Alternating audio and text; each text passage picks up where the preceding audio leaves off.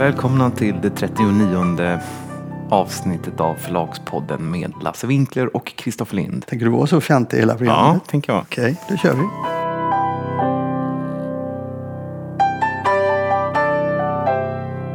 Så nu ska vi ta något så sexigt som eh, läsarundersökningar. Mm.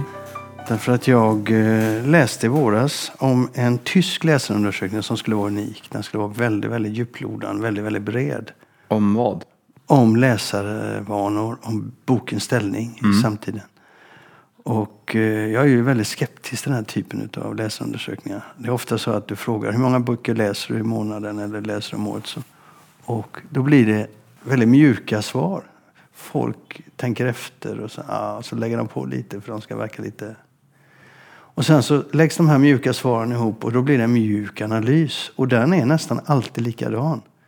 Don't worry, vi läser. Vi läser bra. Jag vet att du citerade en av de här Ja. undersökningarna helt nyligen. Mediabarometern, eh, Ja. där, kan man nog se att det är en väldigt, alltså väldigt stabilt. Folk läser ungefär lika mycket idag som på 80-talet. Ja, jag har ju svårt att tro på det. Jag har svårt att... Men tror du att folk ljuger mer idag än vad de gör på 80-talet? Om det nu finns en sån fel, fel aspekt att man gärna lägger på lite grann för att verka lite vettigare och Ja, jag kommer klokare. till det här. Mhm, Det här är lite speciellt. Nej, jag tycker ofta man får liksom... Det som man ropar i skogen får man svar. Jag har lite svårt för de här undersökningarna i bokbranschen och läsarvanor. De är för mjuka, de är lite för geggiga så tycker jag. Och därför blev jag intresserad av den här, för den är gjord... Den är eh, tysk och du är nu förtjust i allt tyskt. Ja, absolut. Vad jag är förtjust i det är att den är gjord på ett sånt genomarbetat sätt.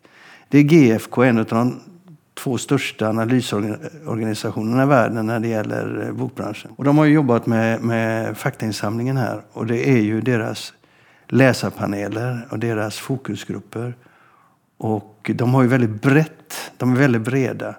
Och redan från början bestämde man sig, för det här är ett branschinitiativ från den Men tyska är, bokbranschen. det, det avser bara den tyska marknaden? den Ja fast, jag, ja, fast jag tror man ska lägga den som ett filter över hela den moderna västvärlden. Mm. Den berör de frågorna som vi alla ser.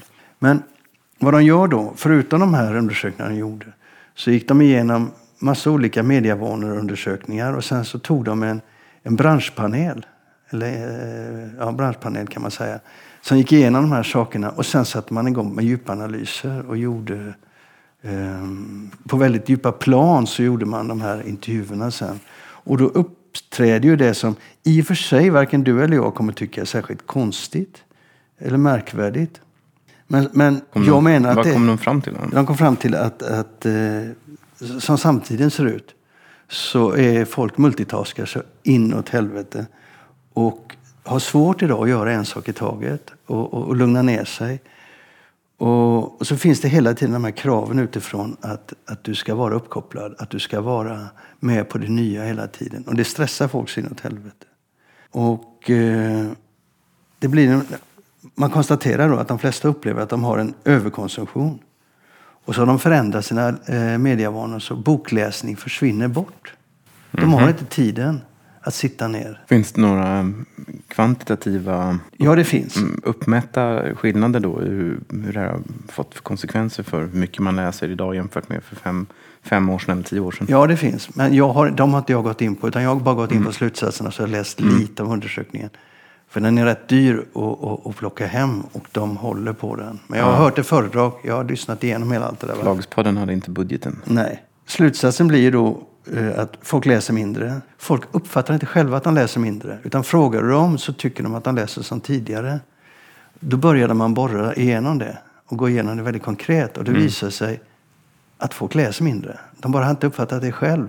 Alltså de, de Ja, det de där är intressant. Det är, en, det är en oroväckande tanke men den är ganska rimlig. Jag själv brukar ofta ta upp den här svenska mediebarometern som ett exempel på hur, hur stabil som bokbranschen är.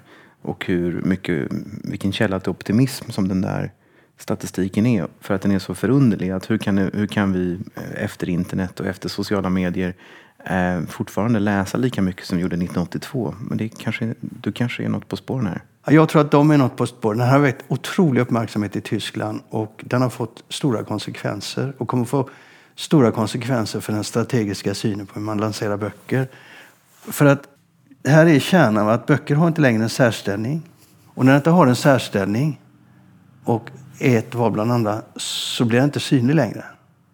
Och när den inte blir synlig längre så exponeras du inte för dess intryck.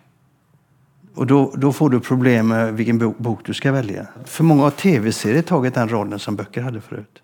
Det är den man pratar om, man snackar om, man argumenterar om i, i, när man är i grupp. Det, det, märker jag ju själv, att det är mm. det man gör. Mycket sällan gör man det med böcker. Och det gör också att böcker inte har den till, tillfredsställer människor på det sättet den gjorde förut. Den är inte lika enkel att ta till. Den är inte lika självklar framförallt att ta till. Och vad händer då? Jo, då blir inte det du väljer ska välja en bok. Det blir jobbigt att välja en bok. Du kan gå in och se en tv-serie gratis. Ska du gå och köpa en bok? Och så, vem, vem, författ, du ser ju inte författarna heller. Alltså, allting blir mindre synligt. Kommer du ihåg för tio år sedan när boken var överallt? Den såldes överallt. Dagligvaruhandeln överallt. I kiosker överallt. Och alla medier hade liksom pocketböcker som de gav ut. Som du fick ihop med tidningar och sånt där. Mm. Och det var snack överallt. Idag, alltså idag är det ingenting. Idag har väl ljudboken, om man konkret ska kommentera det, ljudboken har väl tagit över lite grann den där eh, massmarknadsfunktionen ja. som pocketboken spelade. Idag kan du inte gå ut utan att du ser eh, utomhusreklam för någon av de tre stora streamingtjänsterna. Så I det, Stockholm. Så det är väl, eh, på så sätt är väl boken väldigt synlig fortfarande. Det är bara i Stockholm du ser det, det ser du inte någon annanstans. Men samtidigt är det ju så att boken, hela ekosystemet är ju sönderbrutet om du tittar hur media gör och så. Och det där, det där har man alltså sett då. Allt det här plus en massa annat har man sett då och man har brutit ner det i siffror. Mm. Gör ju att konkret, alltså det, det är inte något märkvärdigt det jag säger. Men konkret blir det väldigt synligt för du kan inte bara säga nu kör vi en läskampanj.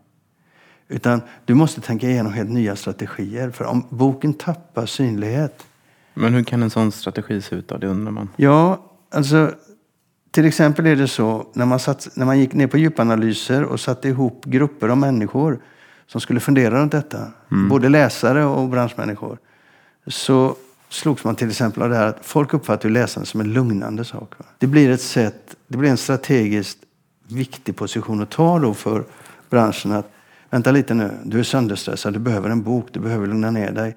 Du behöver få liksom, vi behöver prata om det där att böcker är eh, eh, skapar, alltså, att skapa bilder i huvudet, att sätta sig in i andra människors liv på djupet är väsentligt för den personliga utvecklingen. Alltså hela den sidan måste man jobba mycket mer med. Man måste prata innehåll mycket mer, man kan inte prata pris. Nej. Pris blir en ointressant argumentation i kommunikationen med läsare. Det blir det. Det blir totalt ointressant. Utan det blir innehåll. Eh, och det blir väldigt viktigt att folk stöter på böcker i vardagen. Att folk, eh, och då måste man fundera, var, hur ska de göra det? Var ska vi göra det? Eh, och vi måste ta varje tillfälle. Jag tänker till exempel så här. Alltså, I USA kör de ju nu the big read, alltså det stora läsandet. Alltså när man diskuterar vilka böcker bör man läsa. Eh, och vilka böcker ska vi läsa som nation och så. Och Storbritannien har gjort det, Tyskland har gjort det. Sverige har aldrig gjort det. Och det är ju SVTs roll egentligen att popularisera litteraturen på det sättet. Men de är ju totalt oförmögna. Ja, SVT, det. SVT det är ju jättekonstigt att eh, det kostar 7 miljarder att driva runt SVT och de kan inte ens recensera böcker i eh, morgon-tv längre. Nej, men de kan framförallt inte lyfta fram eh, boken som... som eh, alltså, vilken roll boken spelar i det här samhället så, så borde de ju faktiskt pratar mycket mer litteratur mm. i, i SVT. Det gör de inte. Och jag skulle gärna se The Big Read, att någon uh, fick tummen ur där. Ja. Och se vilken betydelse det har. Och litteraturen i skolan är en annan grej jag tänker på väldigt mycket. Ja. Fanns det något annat i den där rapporten som var något mer konkret? Allt det här du säger låter ju rimligt och rätt, men det är ju, det är ju väldigt fluffigt och brett. Ja, men det är det. Men, övergripande. Alltså i, den här, I den här slutsatsen så blir det ju det. Men jag fick ju den uppfattningen när jag eh, eh, när jag följde det här att de, har, de här kunskaperna har satt sig på djupet i dem och den betyder att de konkret tittar på strategier. Hur lyfter vi fram boken i samhället nu? Hur möter boken människor?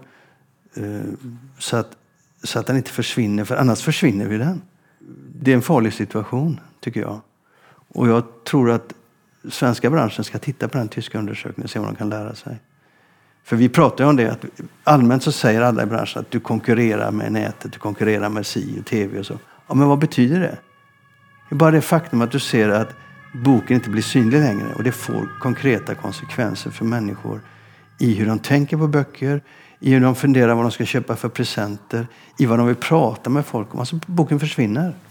Den blir en lyxvara. Det, sen är det ju väldigt svårt att i nationella kampanjer, i synnerhet statligt finansierade eller eh, kampanjer finansierade av branschorganisationer som Börsen Verein eller Förläggarföreningen, Bokhandlarföreningen. Det är väldigt svårt att, att driva en kampanj där man vill liksom visa på att man blir klok av att läsa böcker och, och att det är avkopplande och att det är bra för den stressade människan och att man genom dessa kampanjer ska liksom kunna genomföra några stora strukturella förändringar.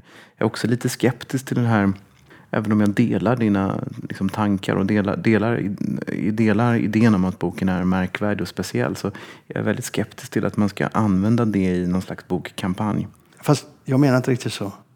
Alltså, först ska man fatta vad det handlar om. Och när man fattar vad det handlar om på djupet så ska man börja arbeta i vardagen med det här. Fast det du beskriver det är just det här traditionella. Boken är, boken är avkopplande, boken är utvecklande, boken lyfter fram andra perspektiv, inre bilder och i skolan och så. Här. Jag tycker snarare man ska lyfta fram att boken är en underhållningsprodukt. Varför inte både och? Därför att, den är, därför att det andra har man ju hört och det andra innehåller så otroligt mycket pekpinnar. Jag, jag tror inte att du kan, du kan alltså, man kan ju göra både och naturligtvis men, men det är svårt liksom att att när, alltid när man gör den här typen av kampanjer så kommer de här pekpinnarna fram. Jag tycker det är rätt tröttsamt. Fast jag menar, jag menar att man helt enkelt ska förstå på djupet vad detta handlar om. Nu är jag tjatig då. Men, och sen så ska man bestämma sina strategier. De ser helt annorlunda ut än de du ser idag. För jag menar bara detta faktum att du inte kan agera med pris, inte ska agera med pris om du är bekymrad om bokens spridning och bokens ställning. De flesta som säljer böcker agerar med pris. Eller? Ja, men eh, strategi är väl en sak och taktik är väl en annan sak. Det är inte oväsentligt vad en bok kostar. Det har vi ju sett. Det menar inte jag att det är. Men jag menar att, att ha det som enda, enda försäljningsargument blir ju extremt tradigt. Och det är så det ser ut på den svenska mm. marknaden i allmänhet tycker jag.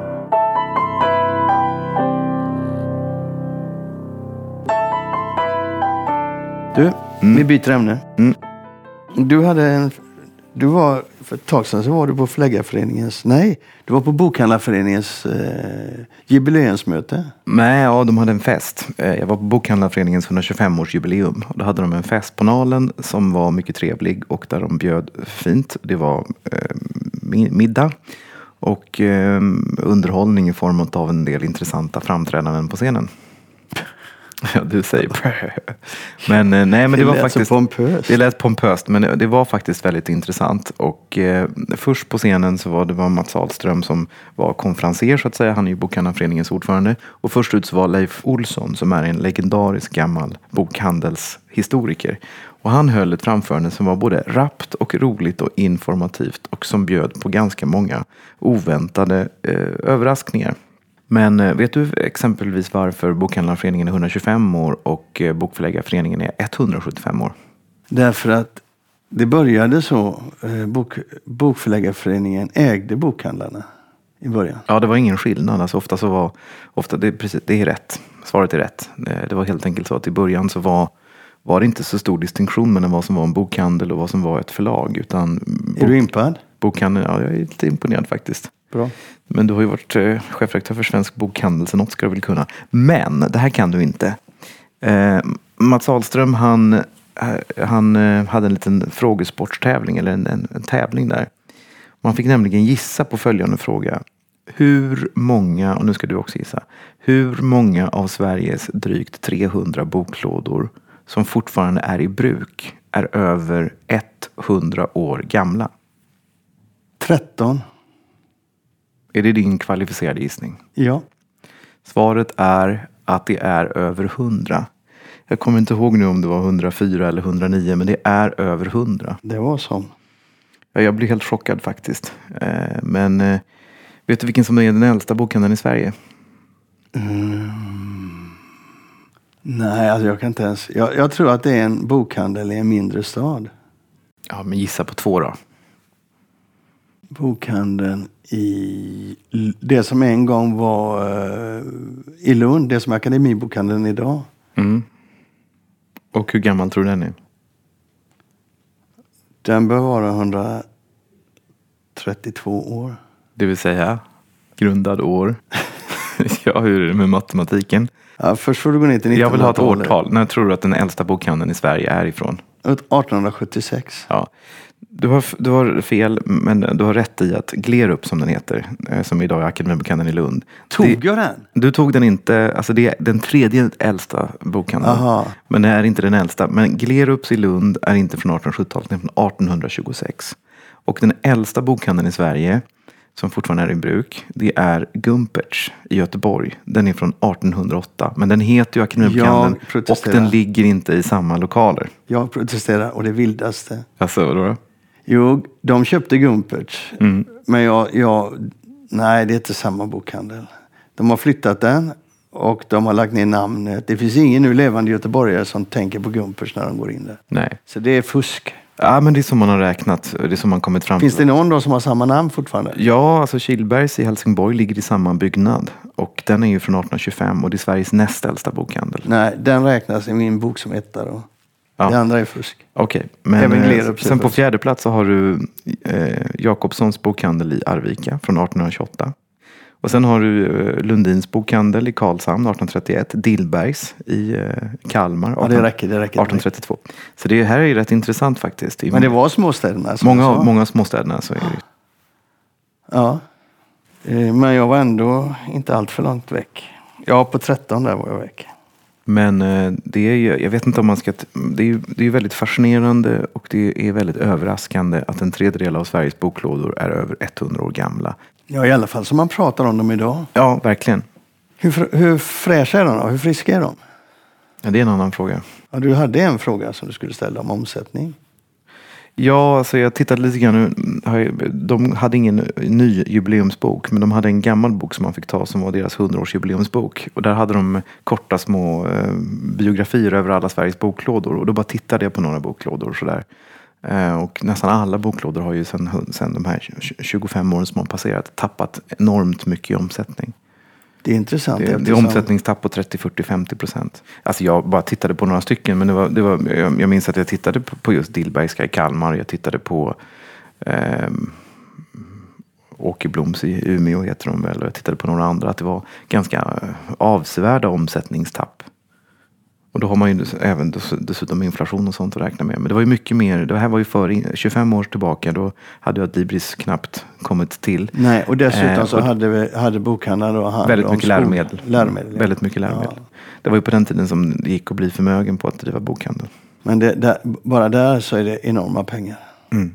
Idag är, det, är, är hanteringen av läromedel eh, koncentrerad till en eller två aktörer. Och marginalerna är runt någon procent bara. För bokhandeln ja, inte för förlagen. Nej, men för, för den som säljer. Absolut. Jag kallar inte det bokhandel. Det är, det är, det är någon lagerbyggnad någonstans som är full. Japp. Hade du något mer som var intressant? Eller, eller hade du något som var intressant? Eh, Jag tyckte inte du att det var intressant, överraskande, förbluffande och kanske skrämma, skrämmande att en tredjedel av Sveriges boklådor är över 100 år gamla? Är det skrämmande? Ja, alltså kontinuitet är bra. Historisk förankring är bra. Men eh, det säger också väldigt mycket om hur, hur de är, kanske, många, i synnerhet de här på mindre orter som ligger kvar i samma butik. Det finns något oerhört fascinerande i det. Det finns en livskraft i det. Det finns något förtrollat och magiskt och mytiskt i det. Men det är också lite tragiskt. För att det mm, betyder att de kanske inte har flyttat. De är inte där, där, där försäljningen äger rum. De är kanske inte där eh, Nej, men så de, är det de, nog är inte idag. på, de är inte på de köpcentrum där dit trafiken har flyttat. Och det är väl oroväckande så att säga. Att det, att det, att det är så föråldrat, så förkalkat. Fast vi är på väg tillbaka till det. Jag tror köpcentren kommer att vara det föråldrade om ett tag. Så är det säkert. Okej, vi byter ämne.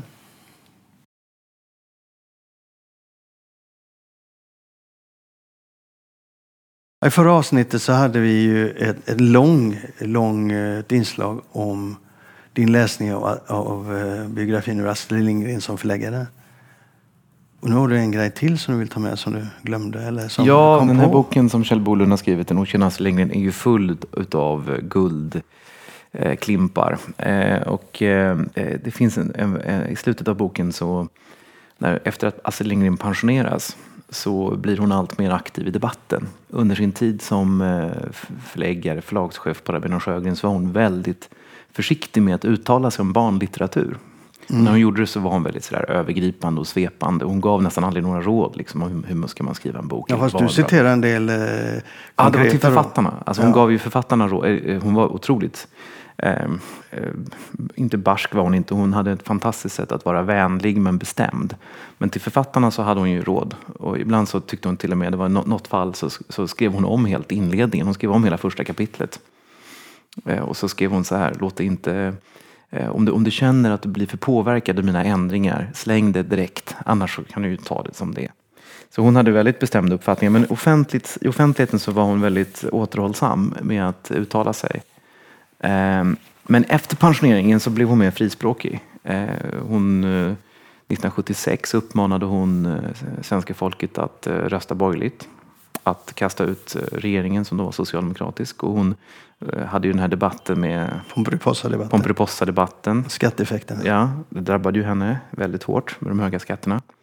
Och eh, hon, an, hon var ju också väldigt aktiv i, hon var djurrättsaktivist och även eh, tog också debatt mot skinheads i, eh, mot rasism och sådana saker. Så hon, hon var väldigt aktiv. Men hon eh, gav sig också in i, i en debatt om, om tendensen att i barnbokslitteraturen lyfta fram olika typer av samhällsproblem. Och det var något som hon hade varit otroligt återhållsam med på 60-talet och 70-talet. 60-talet. Eh, och eh, hon skrev en artikel som, eh, där hon tog bladet från munnen. Och där skriver, hon, där skriver hon så här, och det här är då ironiskt. Det här är råd till, till blivande barnboksförfattare. Tag ett stycke frånskild mamma, om möjligt rörmockare. Atomfysiker går för all del också bra. Huvudsaken är att hon inte syr eller är rar. Blanda rörmokarmamman med ett par delar av lortvatten och ett par delar luftförorening, några delar världssvält och några delar föräldraförtryck och lärarterror. Varva det hela omsorgsfullt med ett par klimpar rasmotsättning, ett par klimpar könsdiskriminering och något lite Vietnam. Strö sen över duktigt med samlag och knark och sen har du en stark och bra stuvning som skulle få Zacharias Topelius att verkligen spritta till om han fick smaka den. Alltså jag tycker det är helt fantastiskt men eh, för mig är det här musik. Varför? Därför att hon har så rätt och därför att jag också blir så trött på den här tendensen eh, att när man eh, pekpinnar i barnlitteraturen ska bara bort. Eh, och på, på 60-talet och 70-talet så var det ju väldigt en stark politisering av barnböckerna. Det var, skulle in väldigt mycket klass och väldigt mycket sånt som hon tar upp här. Eh, men idag har vi, har vi andra saker som man, som man vill ta in. Och det är inte fel att i barnlitteraturen beskriva verkligheten. Beskriva verkligheten. Eh, Eh, ofta är det ju inte riktigt så. Utan, alltså det är inget fel att man låter fler barn i bilderböckerna bli eh, få en annan hudfärg och alla behöver inte vara blonda och blåögda som de var i Astrid Lindgrens egna böcker. Eh, Madicken och Emil och såna här saker. Och det är ju bara att återspegla verkligheten mer relevant. Men de här tendenserna att man, man utgår från att man ska skriva en bok om ett problem, miljöförstöring, eller att man ska lyfta fram eh, ja, kanske andra saker. Eh, det är att reducera barnbokslitteraturen till, till eh, något annat än litteratur. Alltså till, då, blir, då blir det bara ren uppfostrings, eh, en ren uppfostringsutgivning på något sätt. Eh, man skulle ju aldrig komma på tanken, men om man, om man ger ut en roman eh, som vänder sig till vuxna så är det klart att det kan finnas, eh, alltså att en roman kan problematisera miljöförstöring eller en roman kan problematisera och gestalta eh, liksom, rasism eller främlingsfientlighet eller antisemitism. Men man skulle aldrig komma på idén att säga nu ska vi skriva en bok om, om antisemitism och främlingsfientlighet i romanform. Så att jag tycker den här, den här eh, Astrid Lindgren-citatet som jag just läste, det är, det är otroligt eh, bra. För att idag så skulle ingen barnboksfattare skriva så. Det där skulle du idag höra från en liberal ledarsida. Eller hur? Men det är sant. Eh, och... Eh, jag har exempel, några exempel som jag... När vi eh, ger ut barnböcker så får de alltid recensioner av eh, BTJ. Och eh, BTJ är ju, de har någonting som heter sambindningslistorna. Och de gör så att de recenserar böcker som kommer ut och sen så skriver de en recension som sen går ut i den här sambindningslistan. Så alla bibliotekarier kan läsa de här recensionerna och fatta lite beslut om vilka böcker de ska köpa in. Och tanken med att göra det är att man ska få då neutrala, objektiva recensioner. De är ganska korta och de ska inte innehålla några värdeomdömen. Och eh, på, det har ju blivit så med biblioteken att eh, idag så köper de in väldigt mycket av sånt som säljer bra och ganska lite av sånt som säljer dåligt. Men just på barnboksidan så köper de fortfarande in ganska stora volymer, i synnerhet exempelvis av bilderböcker. kan de köpa 700-800 exemplar av en bok som får en bra recension. Eh, så de här recensionerna är otroligt viktiga. Men här måste man då träffa rätt. Och eh, om man inte har några av de här ingredienserna som Astrid Lindgren nämnde så kan det, bli, kan ibland bli, kan man ibland få smisk i recensionerna. Eh, jag, har, jag har några exempel här som jag tänkte dra. Jag har en bok som heter Stora boken med klassiska sagor. Som du har gett ut? Ja, och den publicerades, det här publicerades i BTI-häftet nummer 8 2018. Um, och då tycker de så här att sagorna är då förkortade för det är, ju, det är gjort för mindre barn och det tycker de är lite problematiskt. Ehm, I Rödluvan äter vargen exempelvis inte upp mormor. och Rödluvan och hans mage fylls inte med stenar. Så att de, och de har en massa invändningar. Men de tre små grisarna har dock moderniserats på ett positivt sätt. Det har blivit två bröder och en syster med olika hudfärg. Fläckig, rosa och brun. Ehm, och det var väl inget mer med det. Men det var ett, ett exempel på hur, hur man liksom hela tiden läser med den här typen av glasögon. Och hittar man sånt som inte, som inte är bra så, så, så, så kommer den där typen av invändningar. Um, här, här har vi ett annat exempel. Det handlar om, det är en jätterolig bok som heter Jag vill gå först av Richard Byrne som är en fantastisk bilderboksförfattare. Han är både författare och illustratör. Och han har gjort en liten bok om eh, några elefanter eh, som ska gå och eh, bada. Och eh, den lilla elefanten, han får gå sist för att han är minst. Men han vill inte gå sist, för han vill gå först. Och då hittar han på lite olika sätt att försöka liksom komma, få gå först. Och ja, bland annat så ska man då, man ska, mm, den här lilla elefanten heter Elliot, då ska man hojta och väsa som en orm och skaka boken för att skrämma de andra elefanterna så att han kan kunna gå först. Eh, och det här menar recensenten att det är ett manipulativt tillvägagångssätt mot familj och vänner som kan diskuteras. Eh, och så kommer då invändningar mot det här. Eh, sen har vi ett annat exempel här. Det är en bok som heter Elefanter i huset.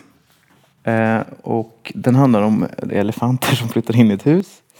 Eh, och det är också en rätt rolig bok Eh, ämnet i den här boken är egentligen främlingsfientlighet, apropå att jag tycker absolut att man kan, man, man kan och man ska skriva om sådana saker, men det måste i första hand vara en bra bok. Det är ju det som är min huvudpoäng och det tror jag Astrid Lindgren också tyckte. Du ska skriva för barnen, inte för vuxna.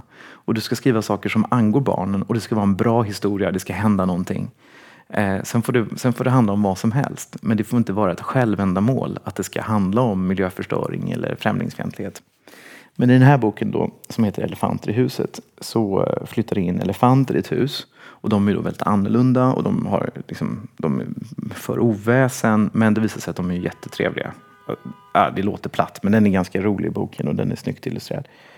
Eh, och här, här då tycker då eh, recensenten att detta är mycket problematiskt. Va? Eh, visserligen så tycker de då att budskapet som förmedlas är bra. Eh, men det är problematiskt att alla personer i boken är ljushylta människor. Det är bara elefanterna som är djur. Och de komiska effekter som uppnås hade förstås inte varit möjliga om man istället valt en människofamilj, till exempel utomeuropeisk, som de nyinflyttade.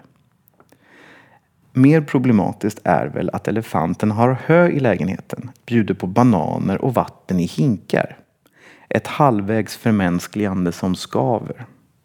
Apor i samma kontext hade absolut inte fungerat. Och så avslutar recensenten. Jag tvekar hur jag ska förhålla mig här. En sån fjant. Ja, alltså det, den här ängsligheten är helt otrolig. Ehm, och jag tror att även om barnböckerna idag inte alls är så, mm, eh, så politiska som de var på, på den tiden, vid, vid tidpunkten för Astrid Lindgrens pensionering 1970 eh, så finns det idag en oerhörd ängslighet kring, kring, kring barnböckerna och då tycker jag att det är uppfriskande att läsa det som Astrid Lindgren skrev.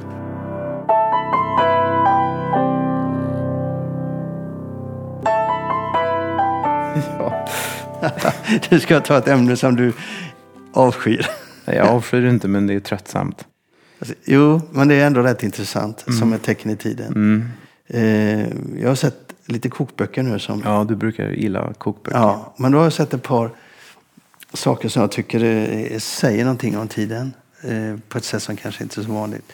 Häromdagen så hade då Bokseller i England eh, en eh, artikel om att Pan Macmillan, ett förlag där, ska publicera eh, Jack, Jack Monroe heter hon, hennes femte bok som heter eh, Tin Can Cookbook.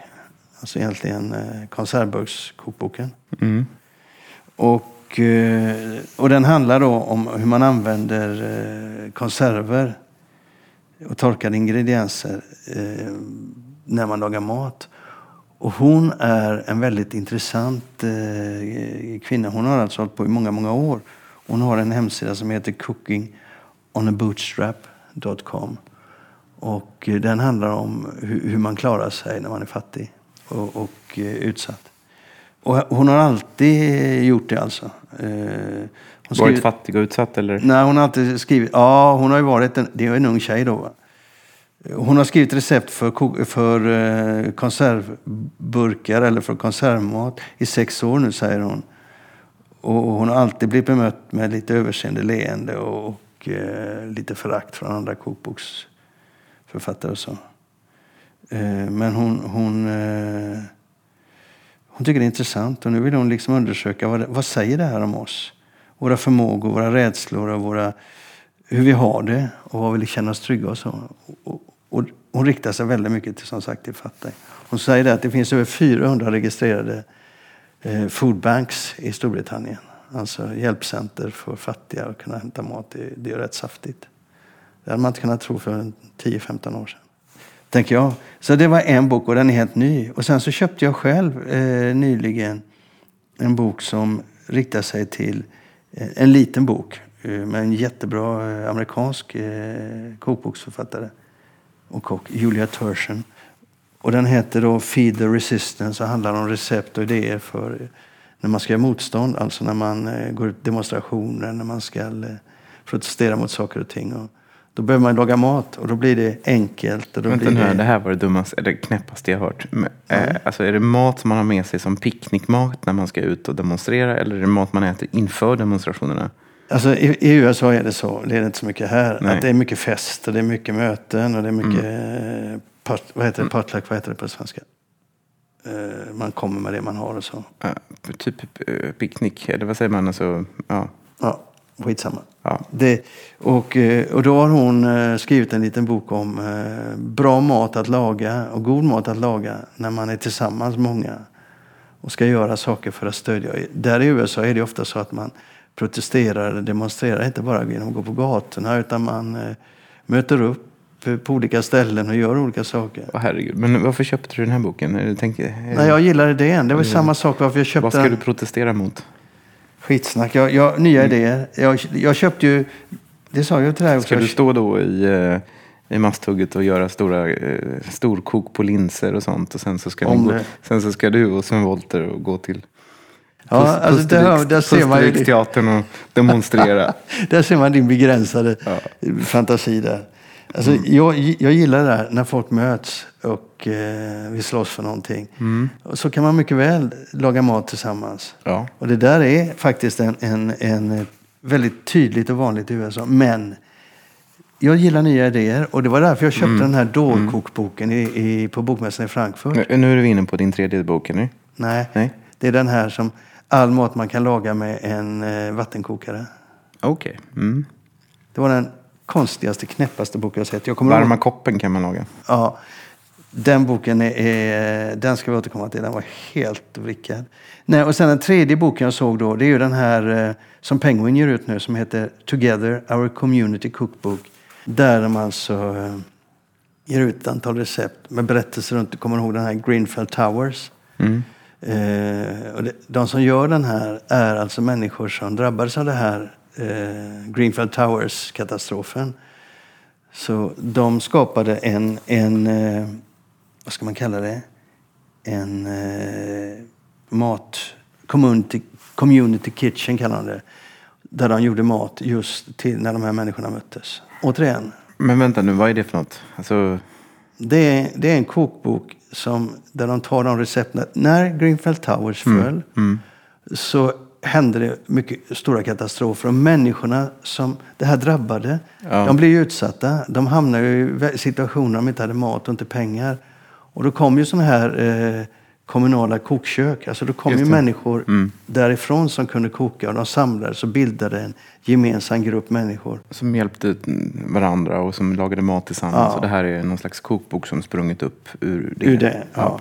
Alla, de, alla de här tre, och den har då ett förord utav hon, eh, vad heter hon, grevinnan, eh, den nya grevinnan, Megan någonting. Den amerikanska skådespelaren som gifte sig med Den nya grevinnan.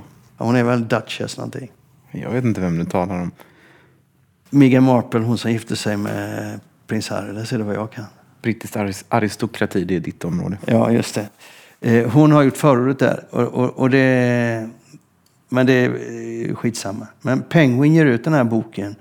Och alla de här tre böckerna är uttryck för eh, en samtidsspaning kan man säga. Därför att de här förlagen har ju sett hur tiden förändras och de förstärker vissa av de här sakerna. Och med tanke på all annan skit som ges ut så tycker jag det är roligt att den här typen av böcker kommer ut och får uppmärksamhet. Så det var min spaning. Det var bara tre nu, men det växer. Kom ihåg vad du hörde det först.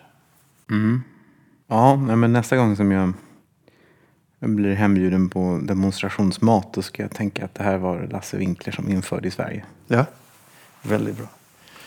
Jag tycker att du drar en något begränsad slutsats, men det är helt okej.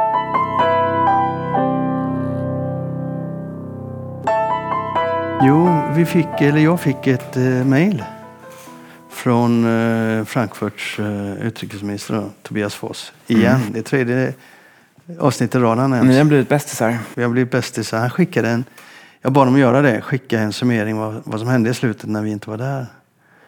Eh, så då skickade han en liten summering om vad han tyckte kunde vara intressant som inte syntes utåt så att säga. Och hans summering var att det var en väldigt bra mässa för dem. Men det fanns en del små kontroverser med de här högerextrema och demonstranter och så. Och en del roliga grejer. Du fick det där mejlet av mig. Vad tyckte du? Ja, jag tyckte det var kul. Alltså det roligaste med mejlet var väl att det inte var några allvarliga incidenter. Förra året så hade det ju varit eh, en del slagsmål och de hade bytt ut böcker och vad det nu var, gjort någon kupp och sådär. Men det här var bara små saker. Det var något förlag som hade sålts. Ja, jag vet inte om vi pratar om det, men det- ett av de stora förlagen från förra året där det bråkades mest och slogs mest. De eh, sa ju veckorna innan mässan att de har blivit sålda till ett annat förlag.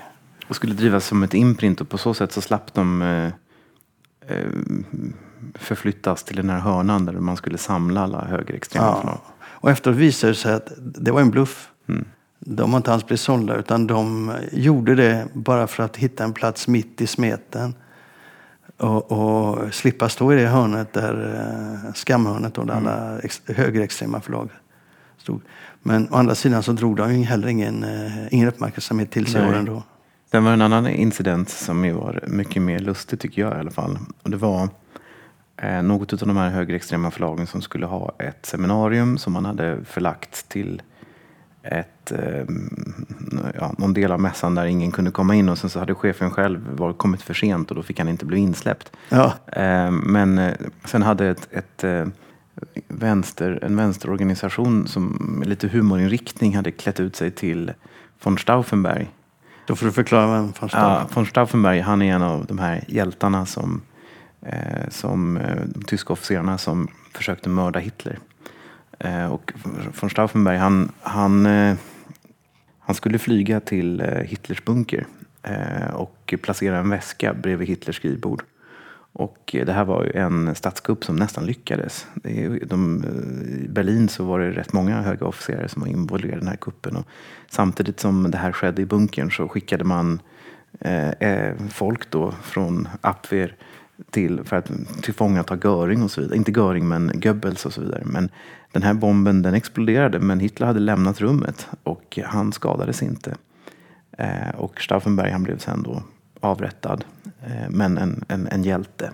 Och då hade de klätt ut sig till Stauffenberg och så hade de en väska med sig. En portfölj. Ja. Precis som den där portföljen som Stauffenberg hade, hade tagit med sig till Wolf, Wolf Schanze för att mörda Hitler.